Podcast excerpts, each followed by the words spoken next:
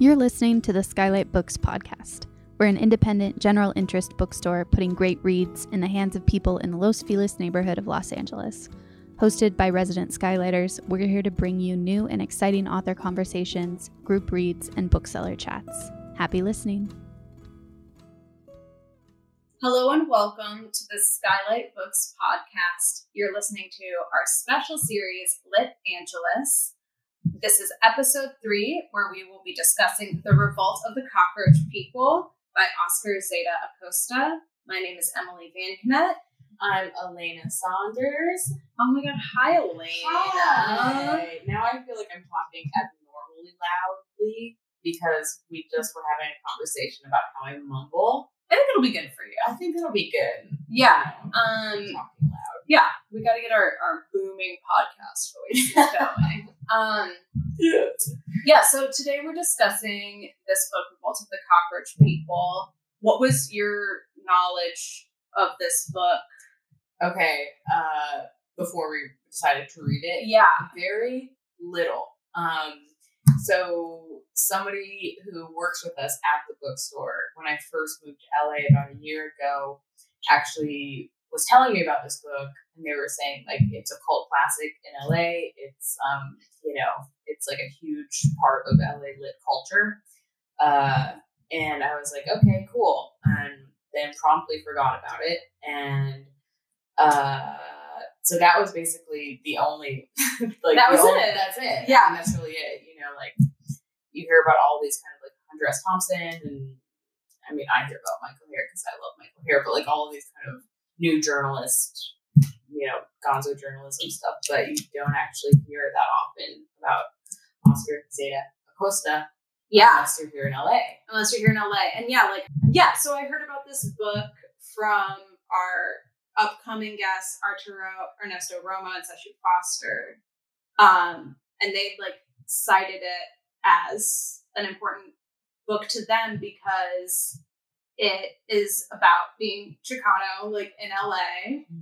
and it's like a super political book. But I think even hearing about it from them, I didn't realize like who Oscar Zeta Acosta was, and he is like a goddamn legend and like yeah not talked about. So the first thing we want to do in this episode is kind of to get into not only like the ethos of this book, the revolt of the cockroach people, but also into the author himself. yeah Um, he only really wrote two books in his lifetime before he literally disappeared disappeared in 1974 in Mexico in Mexico on a boat. They still don't know. Was it the government or was it the drug cartels? We don't know. We don't know. We don't know. or Nobody did he just vanish? But like we all know it was like one of the two. Yeah, it was. I. I. I think maybe FBI. Yeah, I think FBI. so. Yeah. The, yeah, I think so. Yeah. yeah. I mean, Well, it's like also right after this book came out. right. And I this mean, came like, out in 1973. yeah, and it was 74 that he went missing. Yeah. Yeah. So Mysterious. Uh, yeah. Uh, next up, we're going to start a podcast on um, conspiracy theories. So Yeah. This will be the first one we, we really get into. bridging the. Yeah. Yeah. We're just using this podcast to Yeah. get to our other podcast. But Elena, who was this guy? So this guy, This guy. this guy, um, lawyer, incredible writer. Um, so he was born in 1935 in El Paso. Um, his, then they, his family moved to California. His parents, To like Modesto. yeah, Yeah. yeah, his parents picked peaches. Um, until his dad got a job in the Navy. I don't know if that's how you say it. He got a job in the Navy. He joined the He Navy. joined the He Navy, joined yeah. the Navy. Um, Yeah. uh, and so uh, I was reading this article about him in the New Yorker, and it was talking about at the, around that time, his mom starts calling, uh, whose name is Juana. I think I'm pronouncing that right. Um, Sounds great. sounds great. Yeah. Um, she starts going by Jenny, and his sister in this article kind of talks about how, like, there was an erasure of heritage there. You know, Mm. like how, uh, Yeah, it's like an assimilation. and assimil- exactly that's the word. Which we'll definitely touch on later, but like it's Yeah. like this assimilation of like which he Mexican goes into culture. Yeah. in the book no, I think he goes into it in his first book Yeah. um, a bit more, but he goes into it in, in this book um, quite a bit. Yeah, so he wrote two books. We Yeah. The Revolt of the Cockroach People is the second one, but we decided to read it because it is the most set in LA. Yeah, exactly. Yeah. yeah. Um, so Acosta joins the Air Force, and there he becomes kind of like a Baptist preacher and, and missionary.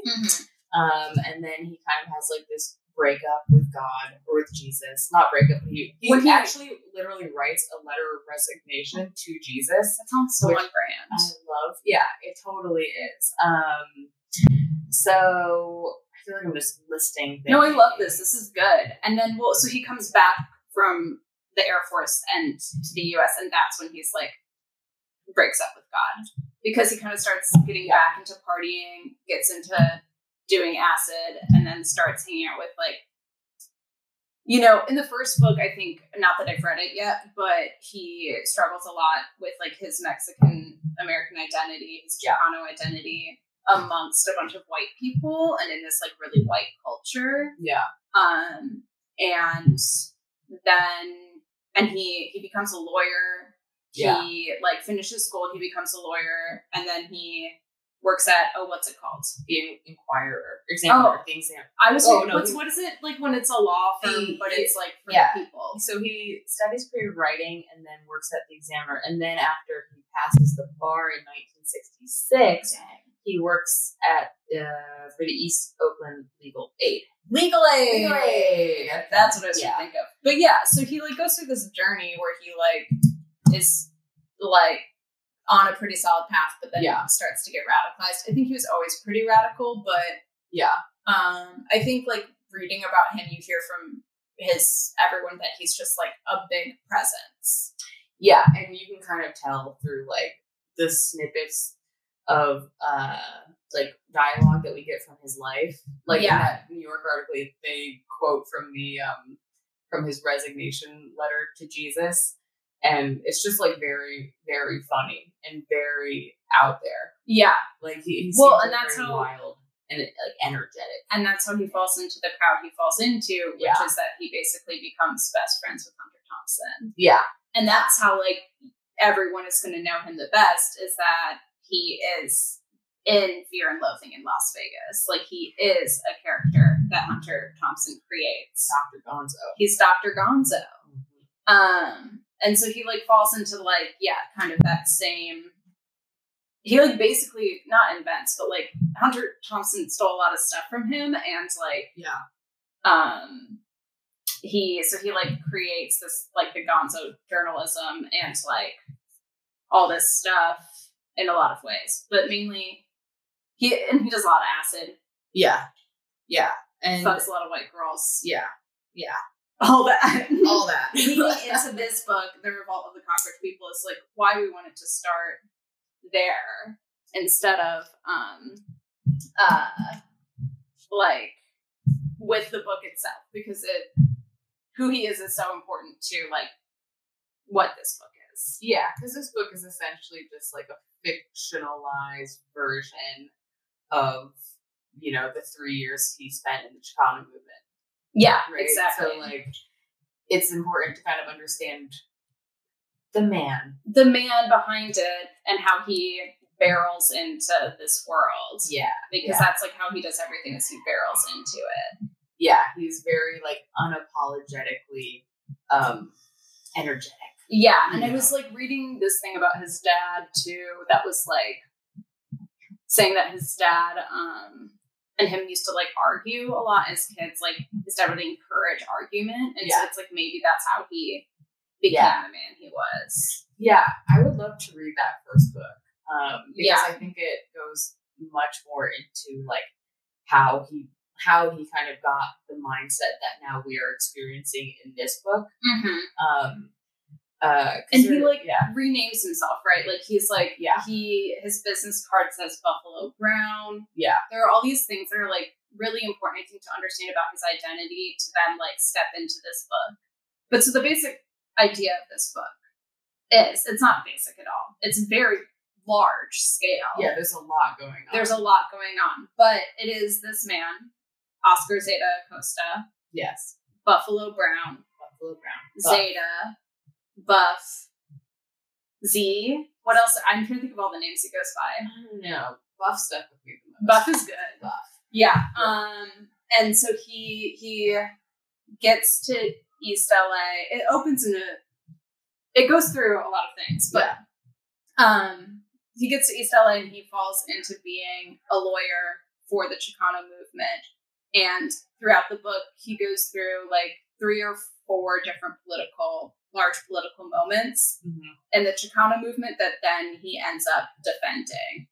Um, so you see him both in action in the protests and then um, in action at the trial, which is like he is an interesting lawyer to say the least. He's He's a non-traditional lawyer, but he basically sticks with these guys uh, through the movement until he like burns out, and that's like the essential plot of the book. There's Yeah. a lot in the in between, Yeah. Yeah. Yeah. Yeah. but it is like a deeply political book about this really huge movement in LA that I frankly knew nothing about. Yeah, same. That was really something that I was like a little embarrassed by. I was like, oh, I really know nothing about this movement. Um, and it, it do you want to tell us a little bit about the movement? Yeah, for sure. So, having read about it now, and uh, and of course, like in this book, he's like a little chaotic, and he's also not like deeply entrenched in the history of it. for sure. Yeah, So, like, you kind of only like experience the narrative that he presents. yeah. That's the interesting thing about this book is like you're It is kind in of fact fiction. it is fiction, air quotes, but it's like so much. I mean, it's so much not fiction. Mhm. But like that's what's kind of interesting is that you're kind of thrown into this world, and so it's not like uh, it's not like a typical nonfiction book um, where you know you have an explanation, really like a clear explanation of like Yeah. what's going on and why, and what people want and what they're asking for, and blah blah. blah. Um, it makes me think of so many things about this book that like become really important. But just like first, just like as a point, I think that this is a huge book in the Chicano like literature renaissance. Yeah. And he becomes like a huge writer in that era. And it's because like it almost feels like this is so um, I can't I can't say it, but I'm gonna say it. It's like it feels like when you read like a book by an author of color in high school and then you have to like go in and like look up all the words but like Yeah. the chicano renaissance like allows people to like write in spanglish and like write in a way that Totally. would be confusing to us as like white readers yeah, um and and that's I was meaning more like the historical context. no you but know I'm just like but like yeah yeah yeah but like i just mean that in like a general sense that it's like actually finally bringing like this culture to literature yeah, yeah, yeah, and then yeah. it can be like widely written. yeah, yeah, yeah, yeah, And that just ties into the history of this, which is like wanting to like basically this the Chicano movement started to, as we were talking about briefly, like avoid assimilation. Yeah. Um, because like the way that after like the Mexican American War, like the way that like states were created, Yeah. as often happens with like border politics, is that some people end up on one side of the border or the other. Yeah. Or you end up in the US for whatever reason, but then you're just supposed to like assimilate. assimilate. Yeah, Yeah. And so like the Chicano movement was so much about saying like, no, I don't want to like ditch my Mexican identity. Yeah. I want to hold that. Um and then like to move to start creating things that like actually cater to me- the Mexican people Yeah. that live in America yeah, um, and not have it be about assimilation. So they're like the first. There's a whole bunch of stuff happening in Texas. There's a whole bunch of stuff happening in Colorado.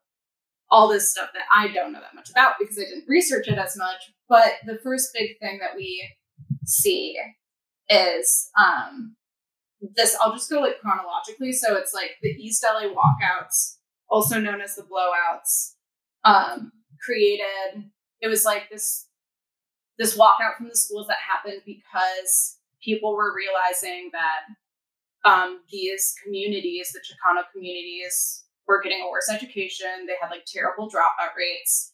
They were getting like catered, the educational programs were being like forcing them kind of into being laborers and like Yeah. domestic workers and like let so much less about pushing them to be more than what we often pigeon what the US has pigeonholed Mexican Americans into being. Yeah. So they protested, a bunch of people walked out. Students, parents, faculty, Yeah. um, and 13 people got arrested, and then Acosta eventually represented them. Yeah.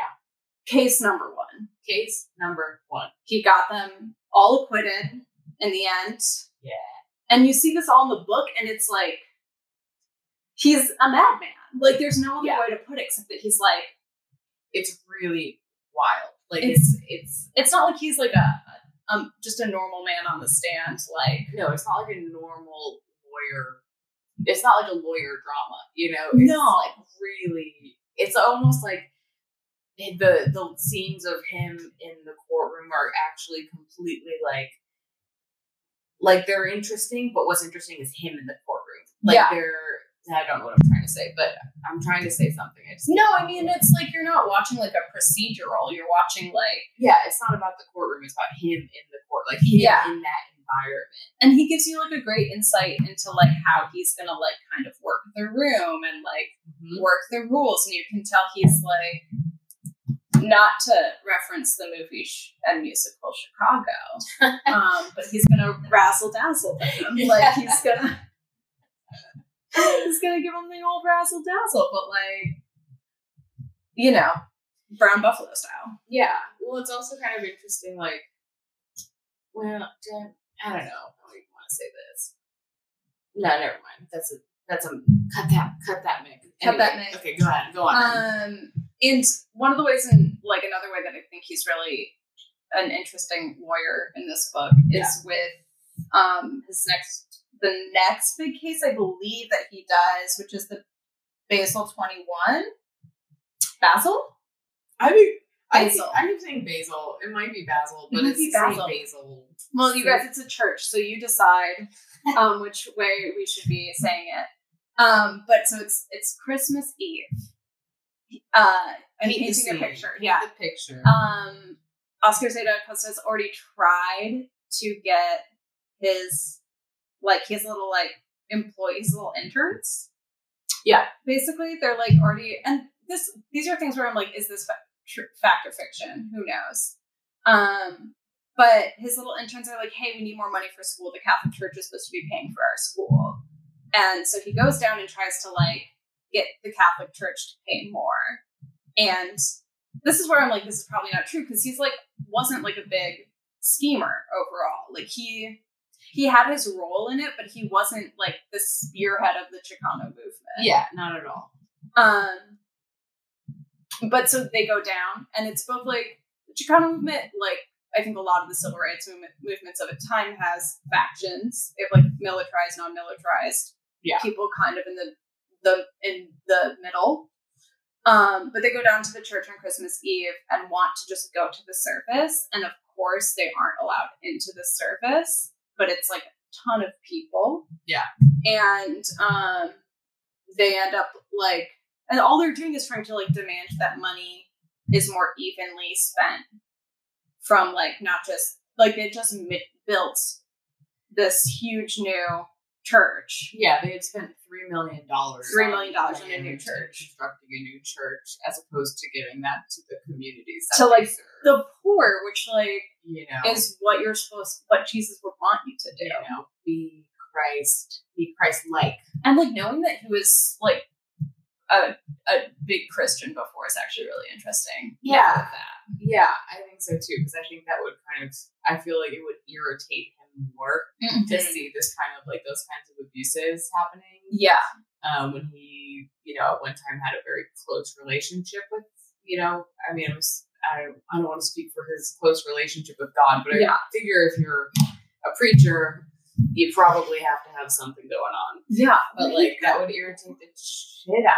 of him. Like, yeah. It's, or he got or bored. he got bored. He was like really not for the military life, so he picked up something else where he could like Yeah, pontificate. I don't know. Well, we don't. We don't. We're know. spec- I'm We're speculating. yeah, we're speculating, but but no, actually, in that article I read that after he kind of resigned from the church, he was like, hey, he had a really hard time with it. Oh yeah. So I'm like, okay, whatever. So like maybe he really did So, believe in God. Either way, I Yeah. either way, he's the kind of person I think the hypocrisy of that would irritate really him. yeah and i think that's like i think i forget where i read it but he his main thing was like that he really hated people who were lying to him yeah, um and so like you know i think you could view so many of these politicians and like leaders as liars and he wanted to like totally. overthrow that Yeah, um, yeah, yeah, but yeah so this whole this whole christmas eve church debacle ends up with 21 people getting arrested so they become the basil basil 21 Basil Basil twenty one. Yeah. um and he ends up representing them in court again and so like while he's in all these protests everyone's like no no no don't do anything. Like yeah, you stand back because you're a lawyer. Yeah. so like he can be a great like human megaphone. Like he's great at giving speeches at protests but like a lot of time when it's like actual action and like when it comes to the police and the protesters butting heads which Yeah. always does he like has to take a step back and i think he feels really conflicted about that because yeah, he feels caught, constantly caught like between this like I almost uh, like between like being the like acid hippie that he is and like also the like revolutionary Chicano and he wants to do both of those things. yeah. Well, also like kind of the professional lawyer who has like this job to do, but Yeah. also he wants to like you know he wants to be active in the fight that he's fighting. Yeah, and so he like doesn't want to be the man. Yeah, exactly. Yeah. Um so he 21 people get arrested. Mhm. he ends up getting half of them acquitted. And I think this is where he runs for sheriff. Yeah. So much happens There's in so this much- book. There's so much, and also like a lot of this book has like a very kind of interesting timeline. Yeah. it's not actually like in uh chronological. It's not order. chronological in order, Yeah. and it's not even like it's not like he neatly wraps up one trial and Yeah. to another trial. It's like there's all these things in between. Not at all, but I think it's after he's having trouble uh, with the Robert case. Oh yeah, Yeah, the Robert case, and then he decides to run for sheriff. right. So the Robert case, the Robert case is like not as often talked about. No, because it's kind of a like it's, It's not. just a small thing. So Yeah. his family had approached him um, to help find out if their son who died in jail was murdered or if he committed suicide because he quote unquote committed suicide Yeah. according to the sheriff or the, the, the, the people who jailed him. Yeah. Um, and as we all know now, yeah. you know, it's really sketchy and like all like, you know, there's a lot more criticism of this. I do love that every every turn of the books that we're doing, the cops are the definitive enemy. You know, this is true. I love this. Let's Yeah. Let's continue. Let's keep it going. There's a through line here. Um, yeah, the cops are bad in this. Um, but yeah, so he ends up eventually after there's like this really powerful scene in this book where they do the autopsy of the boy. oh God, yeah, it's was so brutal. But that was Oh, like no. really when I got invested in this book, and I think really when it all started hitting so much harder. yeah, that was a hard. That was like a difficult. It's difficult It because they're like, so he has to go in with the the doctors performing the autopsy. Yeah. and like based on the pre pre before death and then post mortem pre mortem. Sure. Yeah. The but like based on the bruising, Yeah. they have to like go in and like cut out the bruises, they like exhume his body, and then and then he has to like uh, because a Zeta has to like decide which pieces of flesh they're gonna cut. yeah, it's and it's oh, it's so Oh, it's so really bad. rough. Oh my gosh, yeah, it was. That was one of like the more disturbing things I've read in a, a novel in a while. Yeah. um it was you know and i read that book about cannibalism like it was that was this was a hard one to to get through Yeah, I'm just wanna- gonna read Yeah. the thing that he says at the end of the chapter after this um, autopsy. Um, And when it was done, there is no more Robert. Oh, sure, they put the head back in place. They sew it up as best they can. But there is no part of the body that I have not ordered chopped. Forgive me, Robert, for the sake of the living Brown. Forgive me and forgive me and forgive me. I am no worse off than you. For the rest of my born days, I will suffer the knowledge of your death and your second death, and your ashes to my ashes, your dust to my dust. Goodbye, I say. Viva la raza. Uh, it's really. It's like, yeah. and then you like really, because like there's points where you just feel like he's like court jester. yeah. And then you s yeah. like this was like I was like, oh, he's really like this isn't like a like he's not in this just to be in this for the moment. Like he really feels this. Yeah, yeah, there's a lot of like, and that's something that we were going to talk about too is kind of this like fictionalized nonfiction Mhm. thing. Um, because I think it changes the way that you approach, or it changes the way that I approach reading a novel when I'm like, okay, this is a novel, but it's actually like mainly based off of somebody's real life and it's in first person and all this stuff. Um, but I think he does a really good job of kind of balancing out like those really those moments that like really emotionally can hit so hard and are so like quick and and written really well. Yeah. And then there are other times where you're kind of like, who is this guy? What is going on here? yeah, I mean it's like, Like, there's there- a point where there's like a lack of editing, of course, because it's no, but I, I don't Oh, yeah. mean like a lack of editing. I just mean like or like editorial. I don't know. there's like you know like i think that it could be argued that there's like a fair amount of like ego going Right, on of course. in in this and like but then those moments of like real um emotional honesty and like they that I, it just makes those all the more powerful because Mhm. you're seeing like oh this writer is like so aware of his own like tendencies in his own mind in terms of like kind of talking himself up and blah blah blah and then suddenly he gets to like a very heartfelt real moment like that and Yeah. uh, it just makes that kind of even more powerful to read Yeah, absolutely. I think that like he's what makes him so compelling. It's just that he's like a kind of person that I could never be. Where it's like it's like this level of like it's not that he's so selfish because he's I don't think that he is. I think he must be in real life. I think he must be like a selfish person. Yeah. But to be all of these things and to live so loudly and like yeah is something that like I can never imagine. So like writing a book like this about myself could just like truly not happen because like he's so unapologetic about who he Unapologetic. like Yeah. i think there's a story again in that new yorker i read other things besides the new yorker article that but New that, Yorker it had some really good stuff good. yeah but there's uh there's I think a story about him like carving Zeta into a stall in the bathroom. Uh, Yeah. In the Rolling Stone magazine, yeah, whatever. that's amazing. I'm like, that's I wanted at 31. I want to be doing that kind of stuff. Yeah, just like do Yeah, it. I mean, I think if I went into the Rolling Stone bathroom, I would do that. That feels like a safe space for that.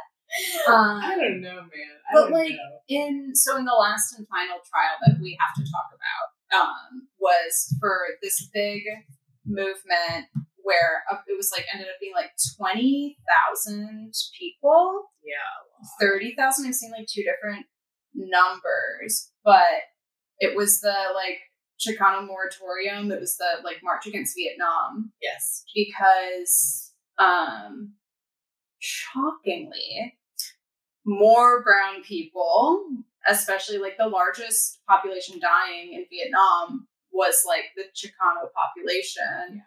Um they were getting drafted heavily Yeah. because they weren't going to school. Yeah. And they were poor so it's really easy to get caught up in the draft and then die in a stupid war. Yeah. That's that's it's what's also wild because I mean maybe it's just because we don't have the draft anymore, but like you don't think of it in terms of like oh these dropout rates of these high schools are 45% i think is like one of the worst ones. Yeah. And that could literally mean life or death. You know if they're not graduating from high school they're not going to college. If they're not going to college they're going to get drafted like, Yeah. that's a wild that's yeah that's Right. that's- yeah uh, Yeah. but- Yeah, absolutely. And so so, you know, people noticed and people were like this is super unfair.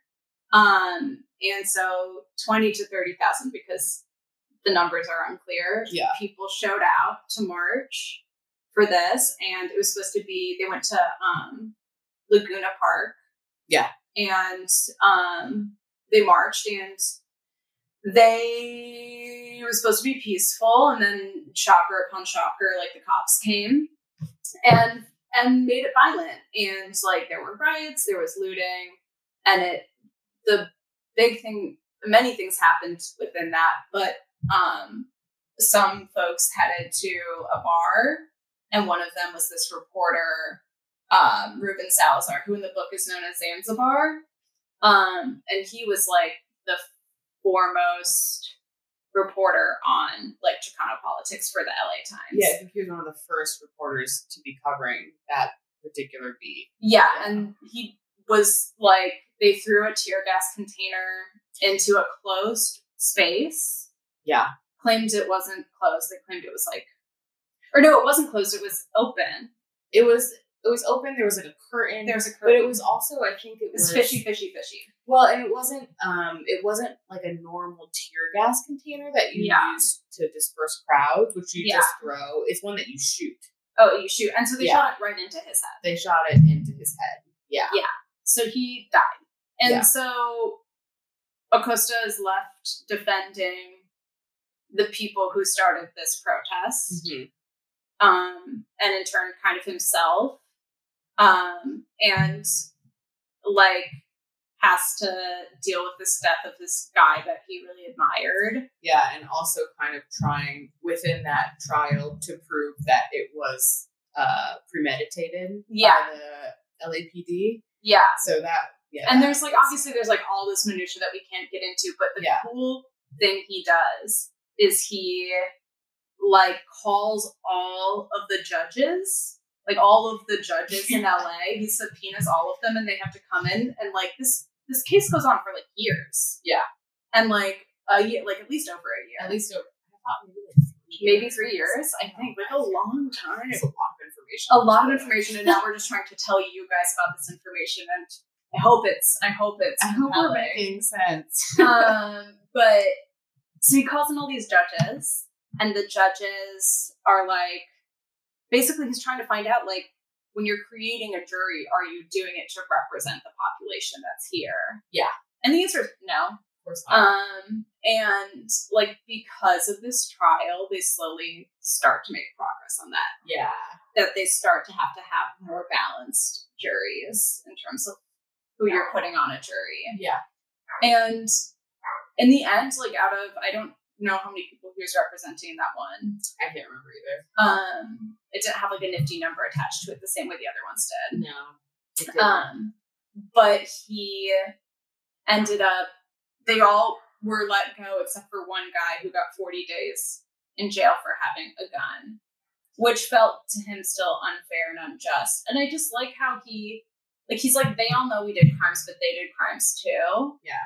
And like, just the way he was able to argue, like, to like charm the jury and all this stuff is like really incredible. And again, it's like, is it just because it's written by him, or was he really that amazing? Right. Well, that's something that uh, we. Yeah, I mean, that's, We'll never that's- know. Yeah, we'll never know. I mean, I probably both, right? Right. Like, he probably was very charming, and also probably, I think, like when you're writing, especially about yourself, you're always kind of.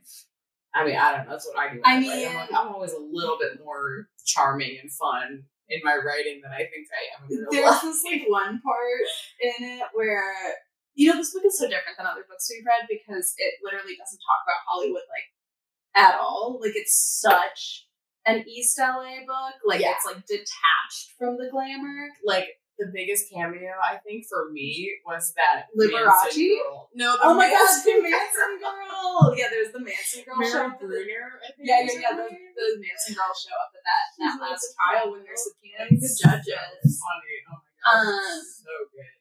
And no, but they go to that like big Chicano like Fundraiser thing. fundraiser Yeah. thing, and it's like all these actors coming out. It's like, hey, you know what? We're actually Mexican. yeah. I know you didn't know, but like But we're we Mexican. are, But there's yeah. like a point where one of them is like reading a part of one of his speeches, and he's like just like kind of like daydreaming about how great he is. Oh yeah, yeah. You know what I mean? Yeah, he's like he's off by fine words. yeah, yeah, yeah. I Oh mean, my it's a God. great speech. Um, you know what speech I really loved in in this book is one at the beginning of. You know what? Never mind. Cut this. I should have made a note of which one I loved. Well, I mean, we Um, can just wait for you to find it. I will not find it. I, no, I can't really remember what.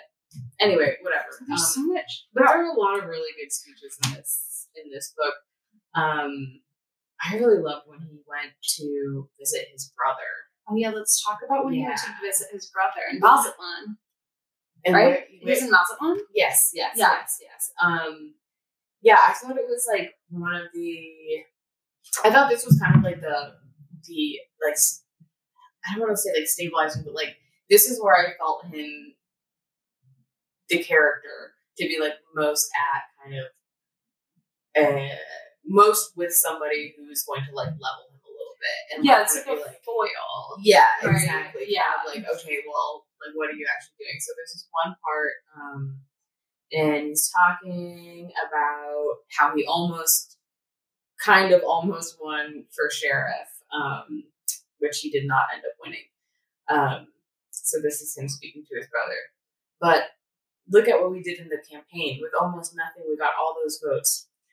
But what good is that? They gave you those votes, man. They knew you were gonna weren't going to win. They were just letting you guys get your rocks off. Well, what the fuck are you doing? It's easy for you to sit here sucking up dope and fucking those broads. What? And you're not doing the same thing in East LA? Well, yeah, but I'm also working. Bullshit. It amounts to nothing. It's just an exercise in ego tripping. I stare into the night. We are rounding curves and the car lights race across the jungle, striking the green trees and the red bush. I have just been wounded. Jesus is my twin. Jesus is my twin. Excuse me. Cut that, Mick. Got Jesus on the brain. Uh, Jesus is my twin, but he came out first. Our parents always called him the older brother. I have had to treat him with the respect that a Chicano gives to the eldest son. I thought that was wonderful. Yeah, I thought that's such like a great moment.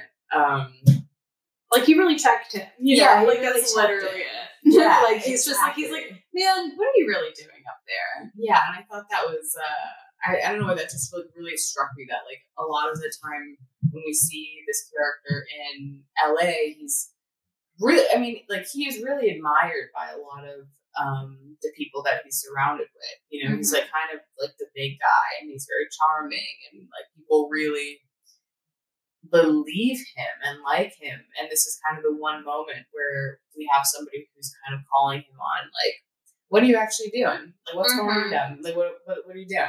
Um, and I thought that was a really nice moment. And the Yeah, writing was really good too. I thought. yeah. I mean, I think. Yeah, it's a great it's a great part because it's like he he isn't Well- the character okay, sorry, I have, to, I have to take a moment. I'm gonna take a moment. Um sorry, Mick. We're Uh having we're struggling today, man. I know this is really long, sorry, Mick. Um but here's here's here's I mean, like I think within this book we see like with women, right? Like every woman he sees, he's like, oh, like he like is like, oh, look at her tits. yeah, he's terrible on towards her. women. Okay, cut that part with the oh tits. Um, okay, let me just start from scratch. We're Okay, hang on. From okay, we're starting from before when Emily said I need to take a moment. yeah, we're starting from that back there. I think what's really interesting about like this moment with his brother is that it's not within the scene that he's in. And I think even from there, because it's like immediately after that that his friend, the reporter, dies, mm-hmm. that you start to see him while he thinks he's like a central part of this movement, he's like he is like just a pawn. And so he can like play his part in it, but it starts to to fall apart a little bit. Like not perfectly, but like after this next big movement, he has to go. Like he's he can only do it for so long. Yeah, yeah, yeah, yeah. And I think they're like, we've been talking a lot about like you know, what a great lawyer he is and how amazing he is, but like he's clearly flawed. Um, Yeah. Like, obviously, it's a terrible, it's not a great time for women still. Like, it's the sexual revolution, but like his relationship with women throughout this book is like hugely problematic. Like, he literally dates teenagers. Yeah, yeah, yeah, He literally yeah. dates three teenage cousins. Yeah. And then he like goes around using a lot of like homophobic and like also other racial slurs, which like granted, like not granted, but like Hunter S. Thompson also did. So it was, you know, you could give credit to it being like a style of writing, but like But the, it's it's it's pretty. something that people needed to grow out of, yes. and now it's just immortalized. Yeah, yeah, yeah, yeah. I mean, that's something that like was really uh, striking to me in the book is kind of seeing the like really intense objectification of women of all ages, including teenagers. Young teens. fourteen, As young as 13. As young as There was a prostitute in Mexico who was Yes. 16. Yeah. yeah. So, um, yeah, it was very jarring and uncomfortable, and also, uh, it was a it it it, it was difficult to read, especially because, um, you know, he sees these women, he objectifies them. But then they all kind of end up falling in love with him or like really in lust with him. And so he gets every woman that he's created this kind of 2D rendering of. Um, and that's that's like a difficult thing to read. Yeah, and I think that, and uh, like as upsetting as it is, I like the way I was thinking about it. I was like, damn, it's so clear that at so many points in so many movements, women were not considered to be Serious of parts of that movement. value of serious parts of that movement. Yeah. Um yeah, and like like this book briefly mentions Angela Davis and mentions so many other women in the like Yeah. Chicano movement who were doing great things, but he sexualized every single one of them. Yeah. And so it's like whether it's like an aspect of like machismo, if it's like a lot of other things, like just general patriarchy and like the dis, di- or like discrediting women, like Yeah. it pops up all over this book. And so it's like It's a fr- I think it's I- frustrating. I find it incredibly frustrating because it takes you number one, it takes me way out of the book. You know, Mhm. like there were a couple instances I was like, I just can't read this right now. I Mhm. don't want to read this. And also, like, you know, you think about it like, well, okay, this guy, the author, you know, has had meaningful relationships with women, but he's just not writing them. You know what I mean? yeah. and so that's a really frustrating thing um, to deal with as a as a reader and as a female reader where you're like okay so you're being completely dishonest in this one category of this book which is your relationship with women Yeah. I mean, it, I think it, overall it does still lack. Like, there's like not that level of vulnerability that you get. I think there are like a couple Yeah. of women he has relationships with, like Elena towards the end, where you can see him soften a little bit more. totally Um, but there's never like a full emotional vulnerability from him. no there's never a full rendering of that character you know Yeah. it's like i think you know the first kind of i mean of the character of elena Yeah. Oh no, of course. Like all Yeah. the women are 2D. yeah exactly. But I think, yeah, like I mean, it's always going to be an issue with this book. Like I don't think we're going to find a, a way to talk ourselves out of it no definitely being not a problem. Like I also think it's very of the time. Of the which like I hate yeah. when people say that, but like it's just true. I It's just did have to like move through this book being like, well, Yeah. like that's just going to be that, and I'm like, and it's not goofy and it's not kooky and it's not funny. Like I think just kind of looping it back. Like I think we did touch on this in talking about Eve, ba- Eve Oh, Babitz. Yeah. that we Yes. were like, here is somebody who can be Yeah. without it being like, sure, she's like mean about some of the men in her life in a fun way, Yeah. but it's like in a fun way, and like she gives them depth, and like so I think it is like, sorry, men, it's like a limit on men's imagination at this point in time. Yeah. Yeah. I agree. It's like a a blind spot. Yeah, It's they're like women wear spot.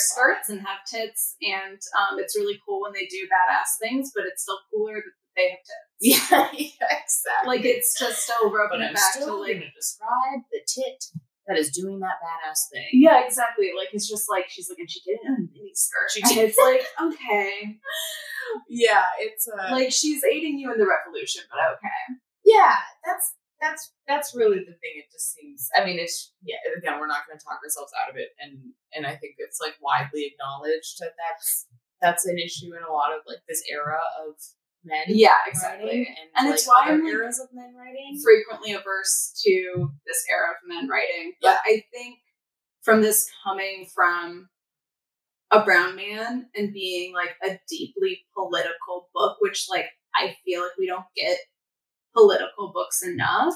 Yeah, Um, that are about like revolution.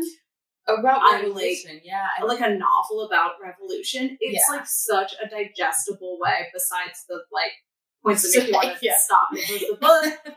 It's like such a digestible way to like learn about this part of LA it's also such a human way to learn about it. Like, because you can read all you want about like the statistics and blah blah blah, but like once you're, you know, he like actually he does put you in there with him on the ground, and Yeah. it's very fun to see.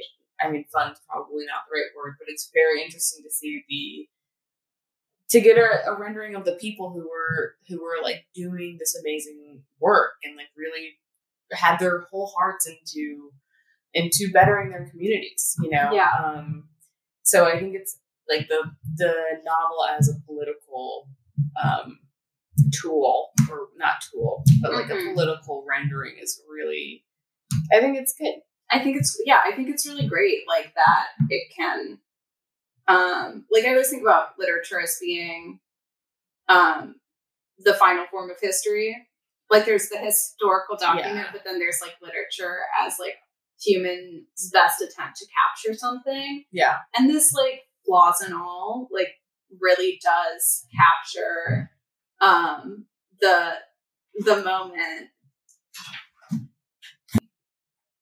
Yeah so I, all like this pe- this novel is just a really incredible like chunk of la history. And again it's like unlike what we've read so far. I think it's unlike anything i've like encountered yeah. um as like a piece of like local history like to immortalize this is really great. I think there are moments that we miss in like revolutionary history that get lost with all the people. I'm gonna go on a quick thing just because we've already been going so long but like you know with all the protests a few years ago a thing that i was thinking about it's funny to see like angela davis in this and then angela davis now is like somebody who's like actually yeah one of the few people to survive, but like we don't have like black and brown civil rights leaders from that era because they were all assassinated. Yeah. And like all killed by the government or whatever. But like we don't have those leaders. So I think to like consume this writing in any way that we can is like really incredible. And like, yeah, he was also killed by the government. I'm Yeah. gonna I'm gonna go with I'm gonna side with his ex-wife and his sister on that and not with his son who thinks it was the drug cartel. i think it was the government I think it was the government. i really do Um, and I'm really excited to dive more into this conversation with our guests, Arturo Romo and Sesshu Foster, um, the authors of Elit Dot, which is a really incredible novel about reimagining the history of LA. Um, and they're the ones who got us excited about this book in the first place. yeah i'm so excited Yeah. Okay. Stay tuned, guys.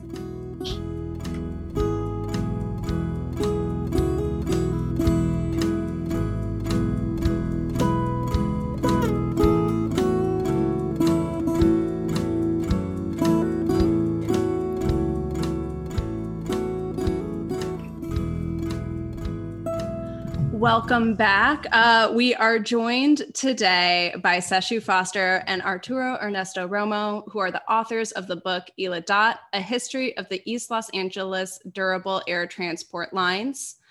Sesshu Foster has taught composition and literature in East LA for 20 years and recently retired. Uh, his work has been published in the Oxford Anthology of Modern American Poetry, Language for a New Century, Poetry from the Middle East, Asia, and Beyond, and the State of the Union 50 Political Poems. Arturo Ernesto Romo uh, was born in Los Angeles, California in 1980. His artwork, mostly collaborative, mixed media works, but also drawing, has been circulated internationally. His art making is pushed through explorations on the streets of East and Northeast Los Angeles, which feed into an ongoing series of collaborations with writer Sesshu, Foster. Welcome, guys.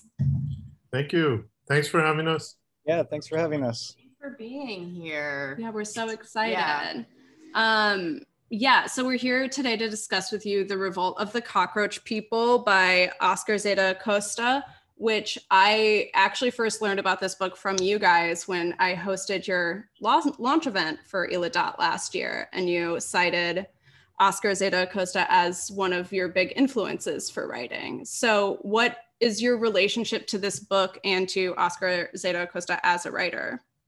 I think I think I I first came to Oscar Zeta Acosta's work through Sesshu. I think we had I think we had been uh, creating a, a website called uh, elaguide.org that explored hidden histories and people's histories of East Los Angeles, and um, and he was featured in and Oscar Zeta Costa was featured in one of the pages that was called I believe our influences or our patron saints of, of the tours. And so, um, but my, but my experience with the content of his work goes back much further. Um, I, I grew up in a, in a Chicano movement household. Both of my parents were involved in the Chicano movement. And so the narratives and the memories and the history of Chicanismo and of that early um, uh, mid to late 60s uh, human rights movement called the Chicano movement was part of the way I grew up and was part of the stories of my family. So Oscar Zeta Costa, reading his work, um, actually paralleled the, the book like Revolt of the Cockroach People actually paralleled the stories that I had heard from my family. And I think I first uh, came across uh, Zeta Costa's books in small press editions from the Bay Area. I don't remember the presses that they came out on. They didn't come out on necessarily Chicano presses, um, but they came out on small Bay Area presses before they got picked up by, I think, Vintage or somebody um, later on. After after Hunter S. Thompson made him a uh, gave him a race change operation and turned him into a 300 pound Samoan in Fear and Loathing in Las Vegas. Um, and um, which apparently pissed Zeta Costa off and he threatened to sue, but um, but then he disappeared forever without a trace off supposedly off the coast of Mazatlan in 1974. So um, so there was no suit, and and uh, and maybe maybe he'll always be remembered as a 300 pound Samoan.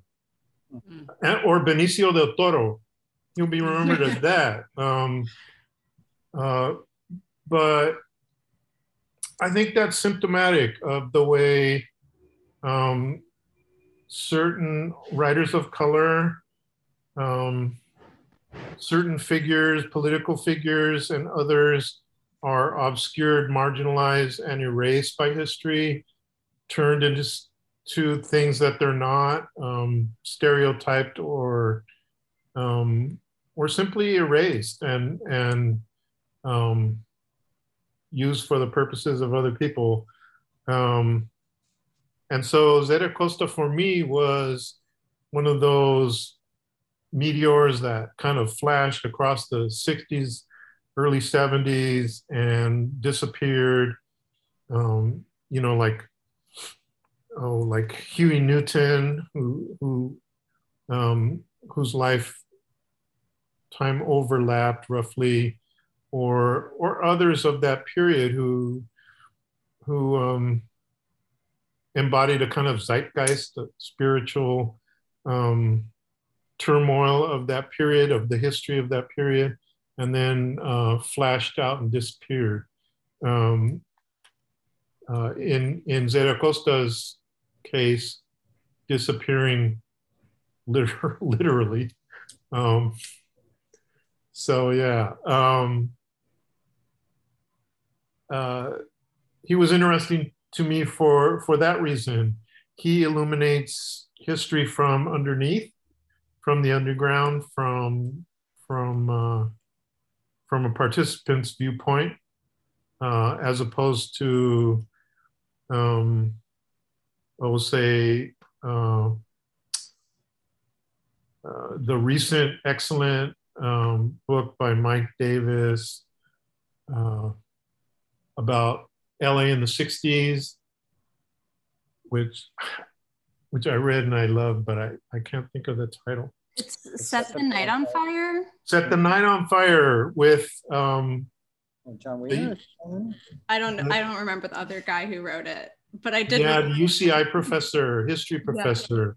Yeah. Um, who does a great show on KPFK, and I don't remember his name right now. Yeah. I think it's Jon Wiener. That's right. It's Jon Wiener. Great. All right. Yeah. Um, yeah. So, um, I mean, that's a great overview of LA in the 60s. Uh, Zeta Costa probably gets a mention in there. Um, but if you read Zeta Costa's books, you get the feeling of what it's like to be walking in the streets during that time. Um, and a little bit, you know, and being sort of driven out of your mind by some of it. Mm. Yeah, I think in reading it, I was really struck, and something we were talking about before just um, was struck by like the power of it as a political novel and how rarely, like whether it's a novel or it's real, like, you know, how much of that is true. But like to get a political novel like this is really rare. Like it's not something I've ever, I think I've ever really seen and then to also have it be like this revolutionary story about the chicano movement which like i knew so little about. It gave me such like a gate like it was such a gateway into it. Um and i just found that so specifically powerful. Um and yeah just like really struck by like how that creates like a legacy for this work and for this movement. Um and i wish more people i want more people to read this book for like that reason um, I think that's you know I think that's the power of narratives. Power of narratives is really to to embody a spirit uh, of of of a time, um, as opposed to you know a list of sequential facts and causation and um, and data, um, but instead, um, you know, kind of like uh, kind of like a dancer dancing, they they show the body of motion. Hmm, yeah, absolutely. How did you guys find like in creating Ela Dot like that same kind of energy of like preservation or like creating a narrative that that allows you to you know experience pieces of history because for those of you who maybe haven't been exposed to what is like a really incredible piece of work that you guys collaborated on together it's like all of these pieces of LA history, real LA history reimagined into a new history of LA, correct? We were I'm going to step on Arturo's toes.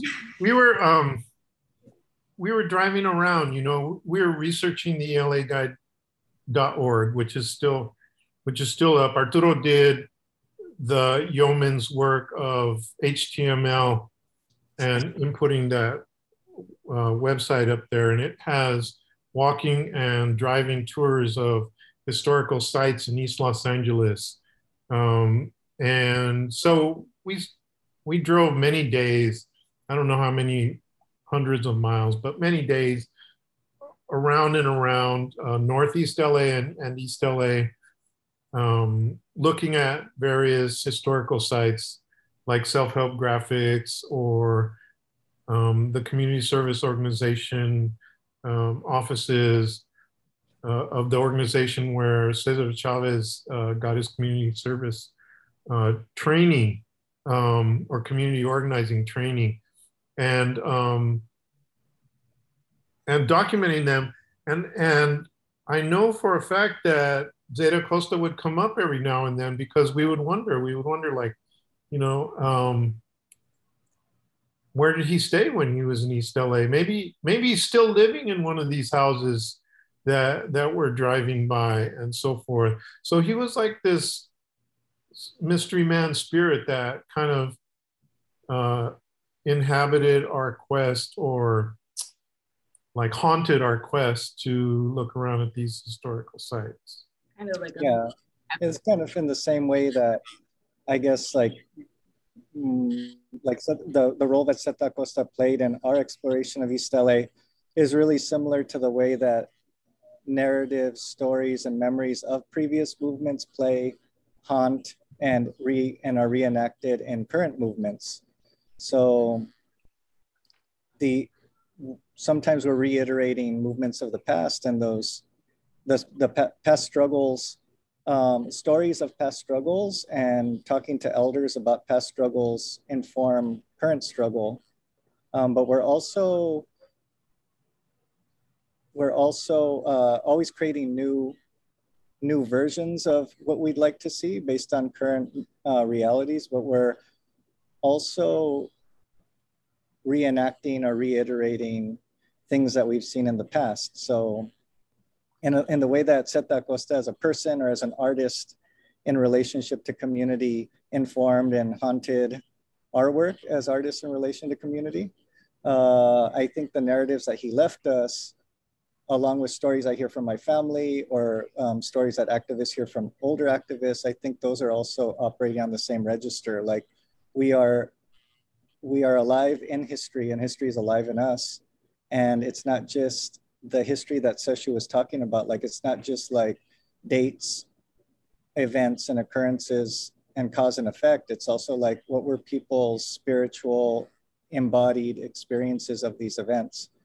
And um, you know, our, our traditions of oral history uh, get kind of like transmuted into the written word. And when I read Zeta Acosta, I feel like I'm being told a story. There is like this oral history about it, complete with elaborations, exaggerations, left turns, and then the, kind of like the living language of Chicanismo at the time.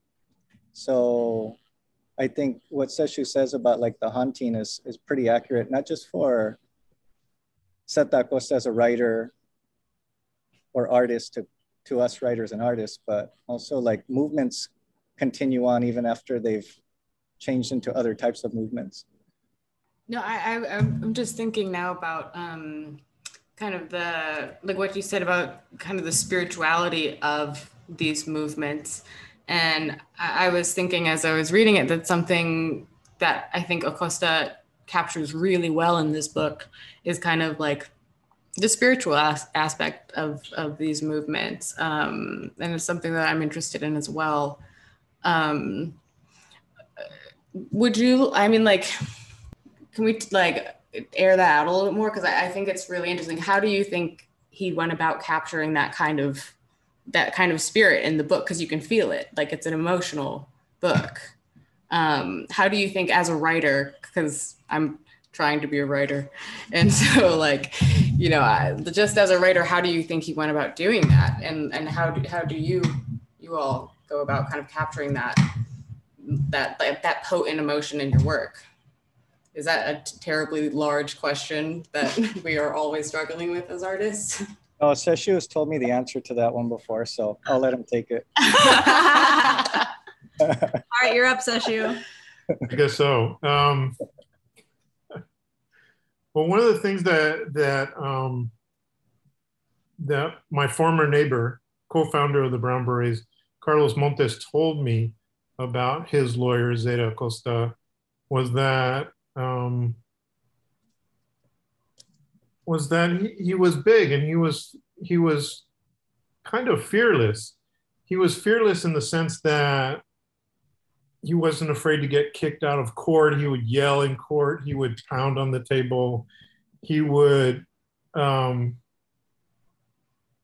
he would act out because I think he wanted to go the distance. You know, he wanted to make sure that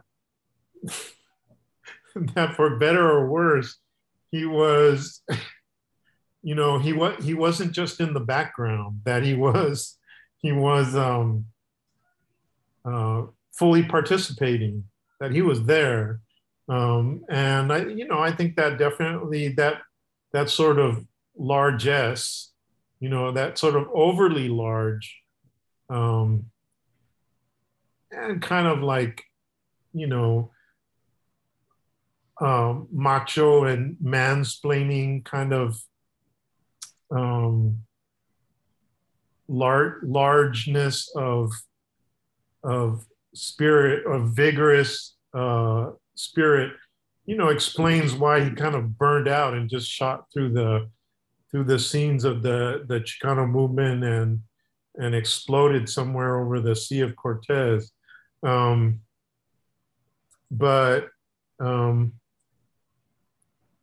you know, I get I guess I'm trying to suggest that one way to um, to you know get to the the forefront or to participate fully is to make sure to do what what you can to go go the distance and and try to sort of go the final final yard the final inch and and um, and be present.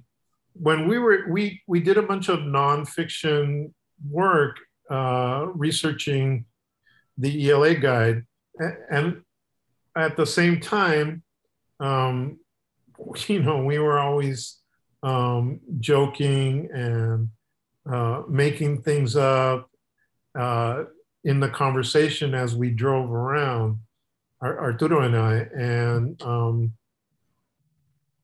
and so ELADOT, the East LA um, dirigible air transport lines novel is a kind of compendium of the characters we made up from Juan Fish, whose whose actual truck is visible in in and around Lincoln Heights, um, and other people like that, um, including Zeta Acosta, who we we um, successfully interviewed as a ghost. uh, I was just looking over that today. It was like so yeah. great to see that after having read this book. And like, I feel like you guys really, not, hearing that you guys were driving around pretending he was kind of in the car, I was, we had been like, how did they capture him so well on the page? But yeah, I was like, this because he was like in the car him. with you. Yeah. yeah.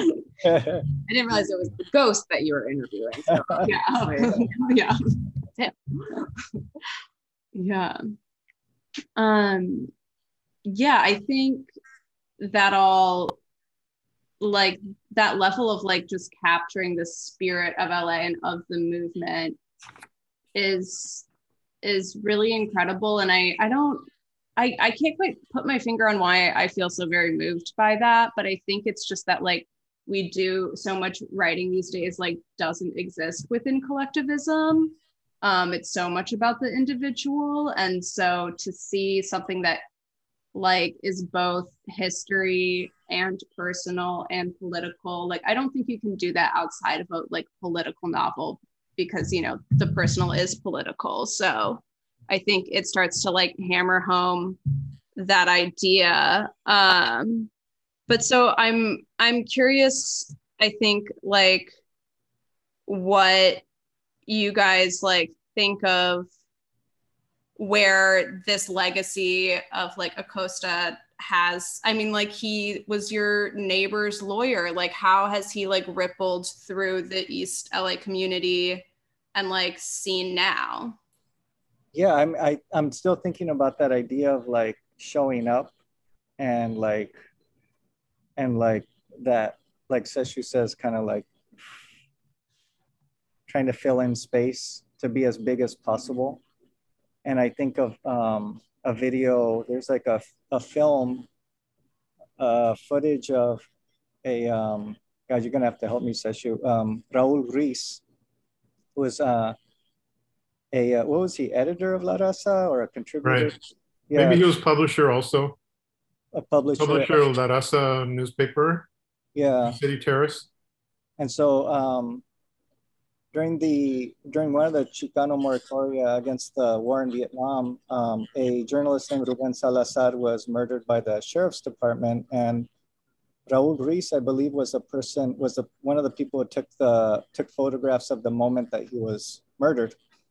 And so there's a video that's available on on YouTube, I think, and it's I believe it's uh, some type of inquiry or, or preliminary hearing or something about the investigation into the murder. And Raul Ruiz is, is, uh, is on the stand showing the photographs that he took.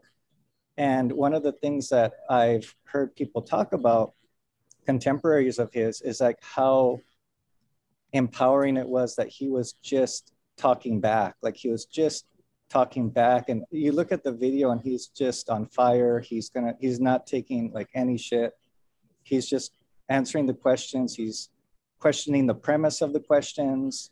He's calling out bias. And it's just something really powerful. And I think there was something about the Chicano movement that Zeta Acosta kind of fills in in his own way, like his own like very idiosyncratic and personal way. The spirit of the time about like not withdrawing anymore, like to advance, to push, and to become, like to become more full uh, into public spaces and, and cultural spaces and um, to, to not be afraid anymore. Um, and so I think that's one of the spirits in the book. I mean, I think, I think it manifests in Acosta as a type of like recklessness and like willful recklessness and like striving, striving to become a writer like he mentions early in the book like he just can't wait to find the story and then once he does it's like you know, all bets are off. He's just going to pursue it to the end. Um, but this, like his his uh, his desire to become a writer, his desire to become to transform into something, uh, a more fuller version of himself, however problematic, uh, is like one of the spirits of the book. But it's also one of the spirits of, I guess, any movement, any movement of people who have felt submerged. Uh, to me, it's a novel that's partly about emergence.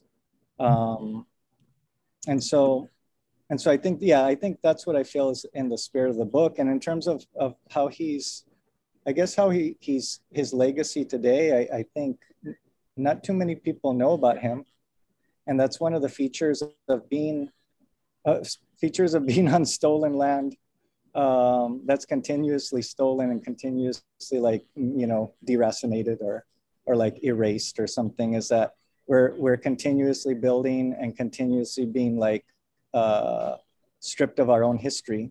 And so people like Zeta Acosta and the Chicano moratorium and uh, the Chicano movement as a whole are both embedded in the way that we think about our lives. Like it's transformed the way I live um, and, and it's saved my life in a lot of ways. Uh, but then they're also like hidden. They're like these weird ghost ghost stories or something like that, like uh, hidden people, hidden stories. And so he exists on these multiple levels. Definitely exists on these multiple levels, like present but not present. Maybe I can um, insert a quote from Carlos Montes here. Yeah. Uh, this is Carlos Montes. Um, I interviewed him in December of 2013. And uh, uh, on behalf of the French edition of Revolt of the Cockroach People. And um, he told me, uh, these white cops arrested me, they said, for assault and battery of a police officer. And I said, what assault and battery of a police officer? They charged me with throwing a soda can, maybe an empty soda can, at the police at a rally because some cans and bottles had been thrown apparently if that was true, why didn't they arrest me at the rally? But they arrested me. Uh, not only did they arrest me, they took the picket signs I had in my car and wrote insults on them, like dirty Mexicans or whatever, smashed the Chevrolet insignias on the vehicle, on the steering wheel.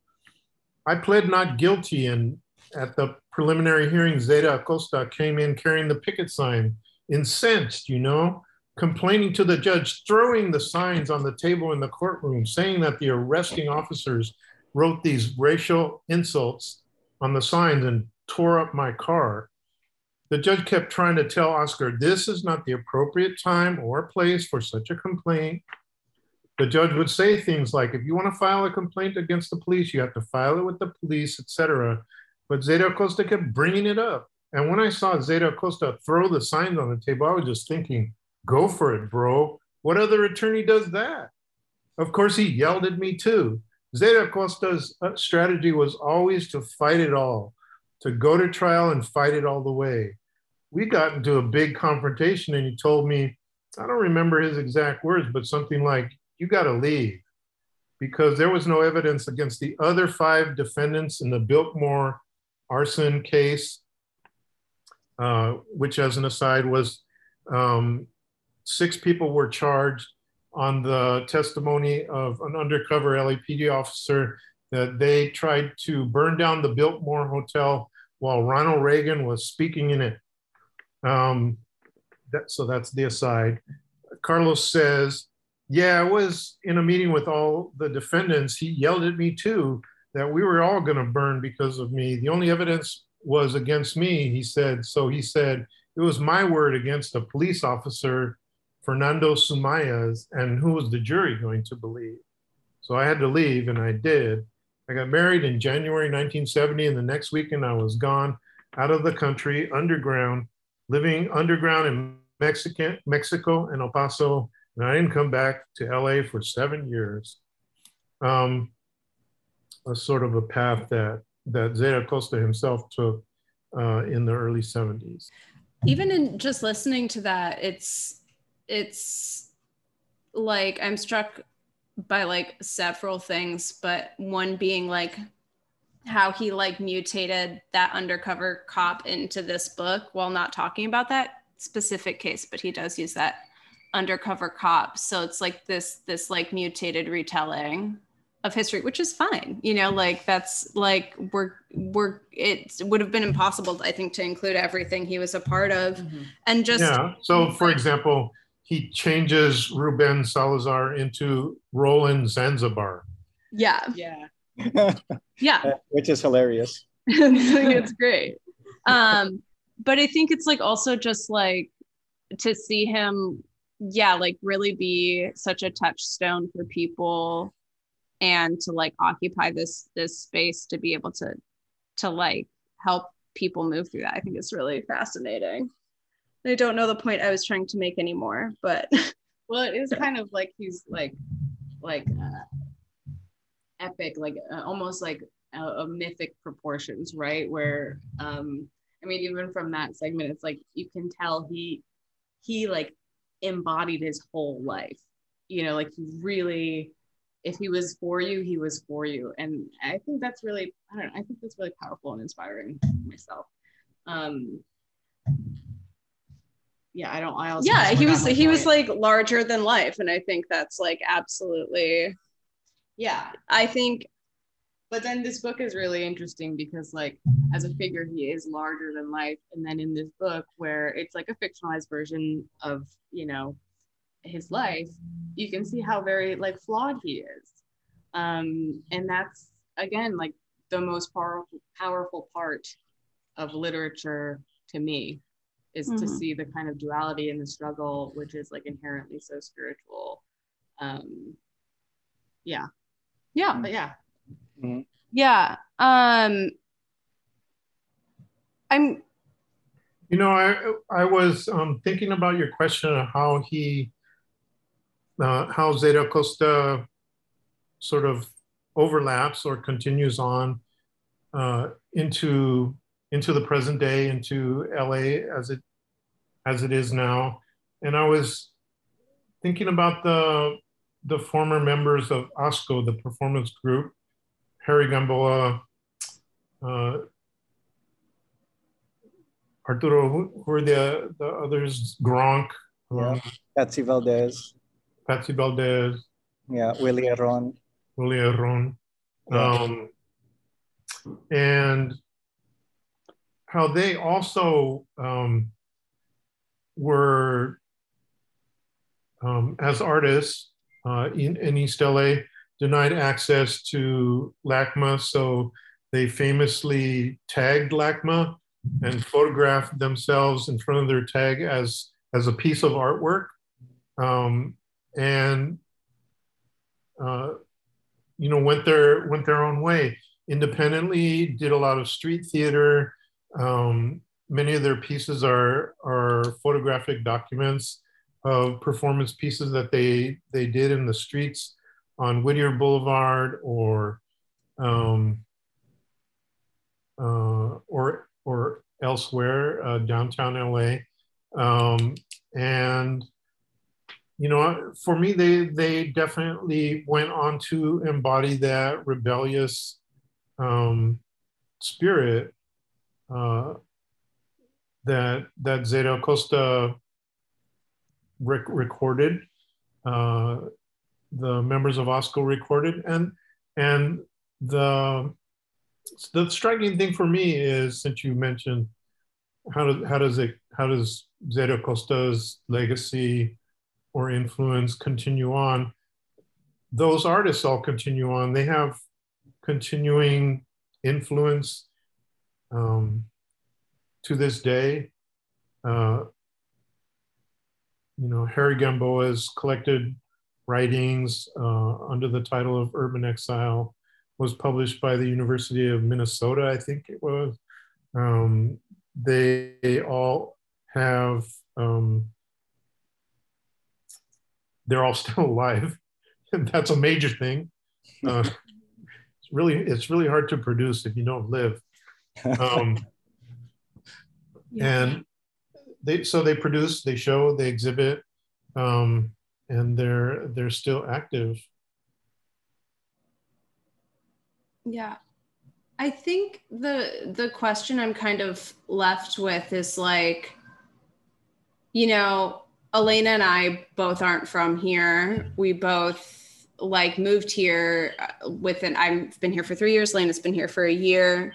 And something that's come up time and time again is like as we do this podcast is like that we're both like looking to learn more about LA history um, and understanding LA history. And um, because it's so hidden and like looking at it as like if as the land is stolen again and again as people keep coming here and acting like it's not that it's a space of like this one industry um I think a lot of people are left thinking that it doesn't have this like rich, deep history, like as illustrated through this one movement. And we've been seeing it like through everything we've read yeah. um, so far, which is like really very the most special thing about this process so far for us um, is just like getting to dive deeper into that.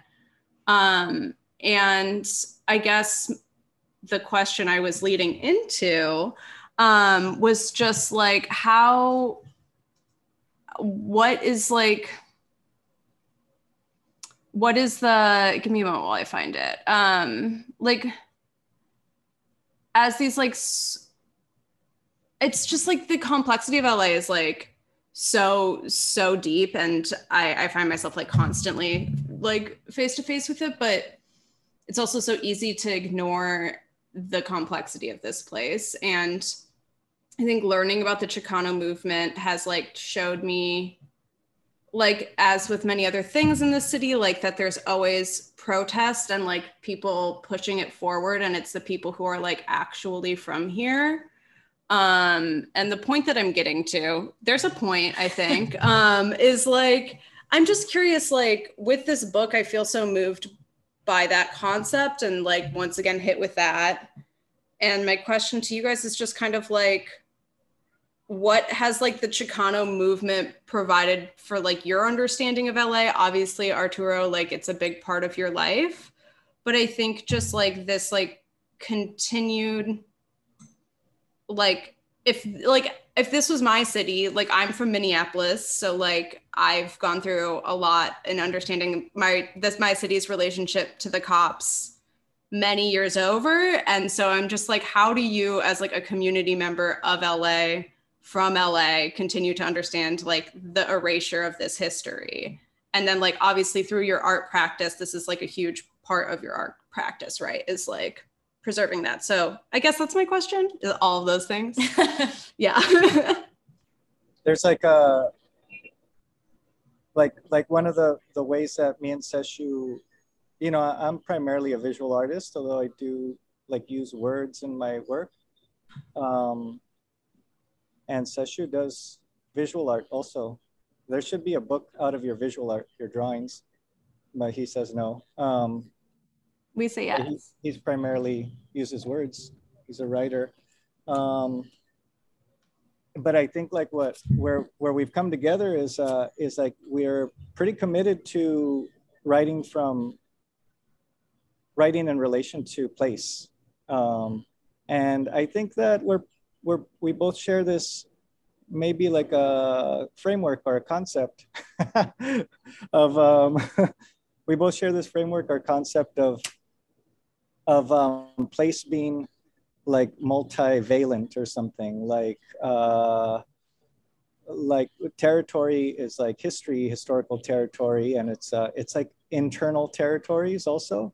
So it's like dreamscapes and um, and personal histories and i think we're both committed to that. We're both committed to being artists of place and um, like who write who write and create from places uh, defining places as, as you know history space time internal internal um, internal life.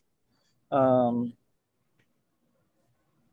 and i think like when you make that commitment as an artist or when you start making work from place that's like when you when you have to relate to place you have to relate to other people and community um, and I, I think that's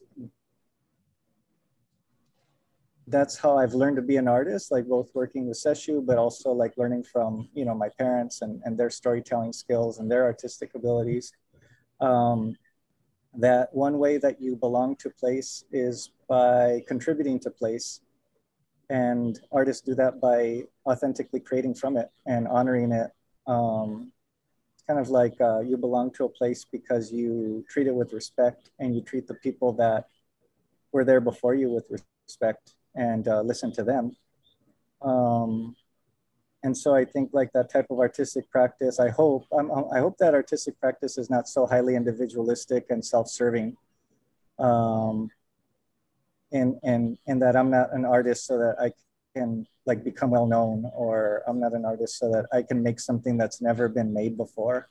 I think that's something I was taught in art school, like all those like ethics of being like a genius artist or something uh, these Western frameworks or like these Western market-based frameworks of creating like unique individual works. I, I think that stepping away from that or decolonizing that for myself has been important in my to to be an artist that actually contributes to the place that they live in uh, and then finds greater belonging in that place because of it there's a curious sort of um, perpendicularity of my relationship to Arturo's work because I feel like narrative is in some ways perpendicular to visual arts in that you can kind of see a picture instantaneously, but a narrative, obviously you have to read from point A to point B or, or to the end or something. Um, a narrative therefore unfolds over time and um, a certain amount of, of graphic information is just readily available to you in a picture, in a visual format um, right away. Um, and so, so there's a curious sort of tension or conflict between uh, that I like between my form forms that I work in and Arturo's um, and what was I going with that? I'm not sure, except that um, that part of what we deal in are counter narratives, and I think one like we're we're trying to counter the narrative of Los Angeles being a city of amnesia, a city of forgetting, a city that that is always new because it erases the past, and and where people can come to reinvent themselves and become overnight successes or whatever. but instead, yeah, we were we are dealing in memory and um, and history, memory and history, and because your life is, you know, hopefully not just an instant, but takes place. You know, like takes place is a is an idiom that that has the word place in it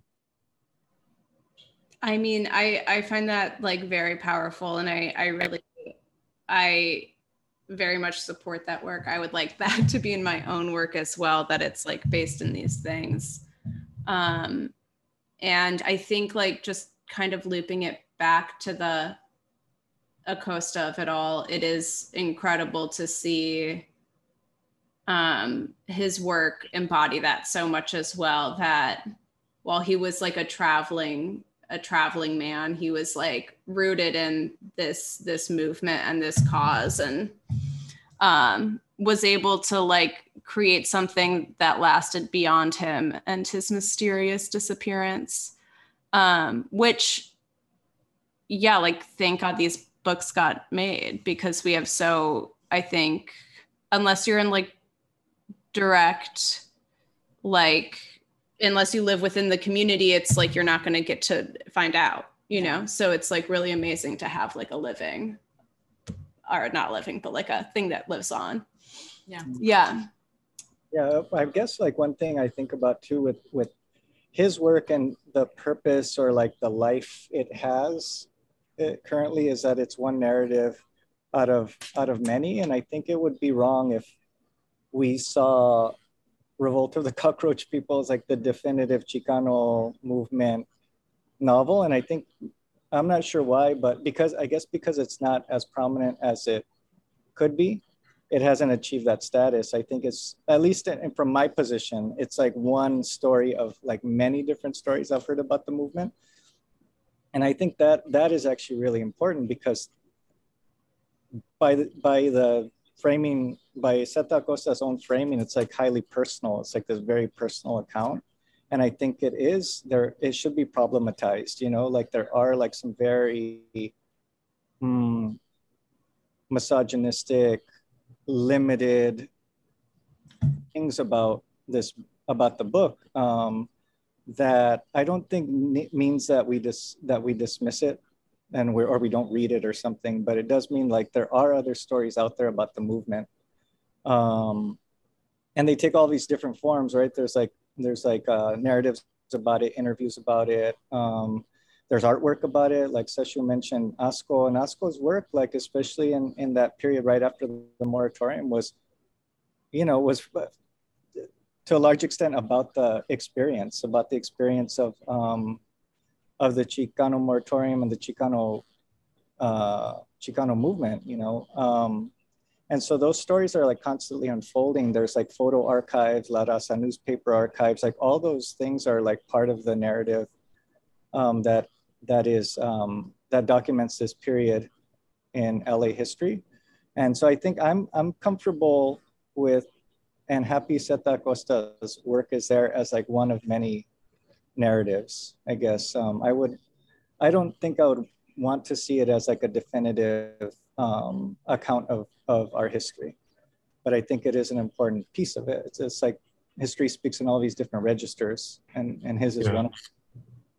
Yeah, I recall what Elena was saying about Zeta Acosta bears his own flaws in, in his prose, that he, he his candor uh, includes describing his own foolishness and and um, and limitations as a as a human being um, in a kind of way that's that's sort of like a trickster mm. um, and I think that's really important that uh you know tricksters can say things that um, that due to candor and honesty you know the oh for example the comedy of richard pryor um, can make points that you know serious historians they just don't never get around to like it, it doesn't because it doesn't fit their register you know their register